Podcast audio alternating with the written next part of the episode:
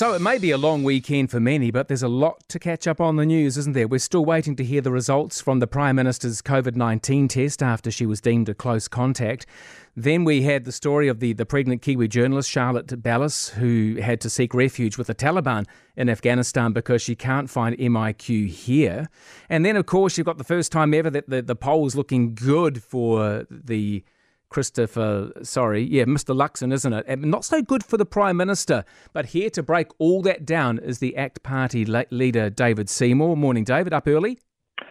Yeah, good morning, um, Rowan. And uh, spare a thought for the, the poor, hard-working cabinet of New Zealand. They um, had Wellington anniversary off last Monday, and this Monday they're having Auckland and Nelson anniversary. There's there's only 10 more anniversary days to go this year. Right, yeah, well, thank God we've got hardworking MPs like you. Let's talk about the Prime Minister and the Governor General's COVID scare.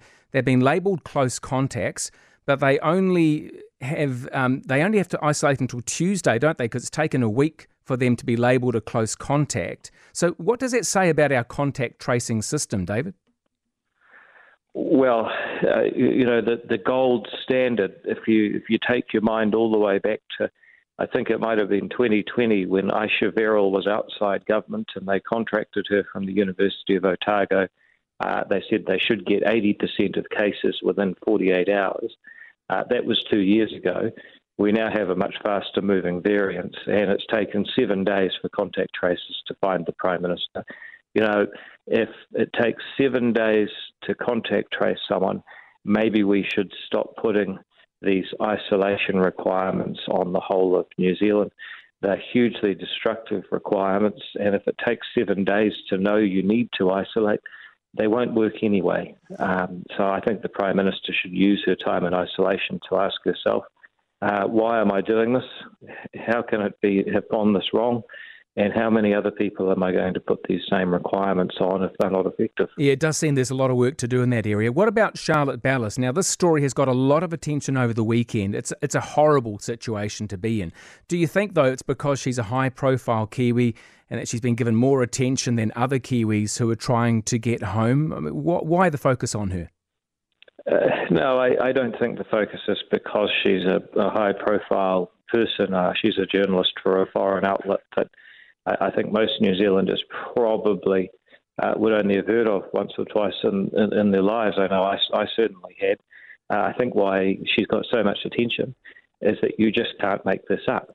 Uh, New Zealanders are now being given asylum from the Taliban uh, because our own government is so mean spirited. Now, that's actually where it's got to. I mean, if, if I was hired as a satire writer to make a, a satire about New Zealand's cruel COVID response, I, I would never would have thought about this. I would have said it's too far out. The audience won't believe it. Yeah. And that's where we've got to. Um, of course, the, the solution is that we should have held the line uh, on um, the reopening of the border. That's what Charlotte Bellis had, had planned around. Um, ACT was the, the only party at the end of last year that said we should do that. We said Omicron will be out um, before the 17th of January anyway, so there's no point delaying the border opening. And uh, that's what's happened. But the inconvenience of the border opening uh, is still delayed. And um, as a result, we, we have no uh, certainty about that. Cabinet now, now David, David, uh, let's flip this around a bit.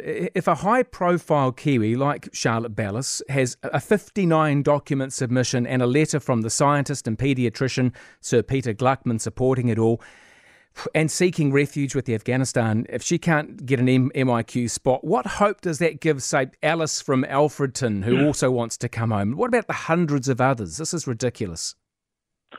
Well, as a local MP, I've helped uh, many Alice's from Alfredtons, people from uh, mainly the Epsom electorate, but actually people from up and down the country have come. And uh, some of them we've been able to help. The authorities have actually seen reason. But a lot of them, no matter how hard we've tried, they haven't.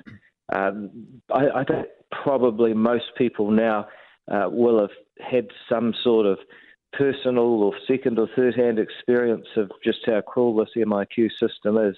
Um, but if anyone hasn't, I can tell you it is ruining uh, people's lives. Well, let's hope, David. Absolutely disgusting. Let's hope that good pressure from good people like you and others will force the change that's required there. David Seymour, the ACT leader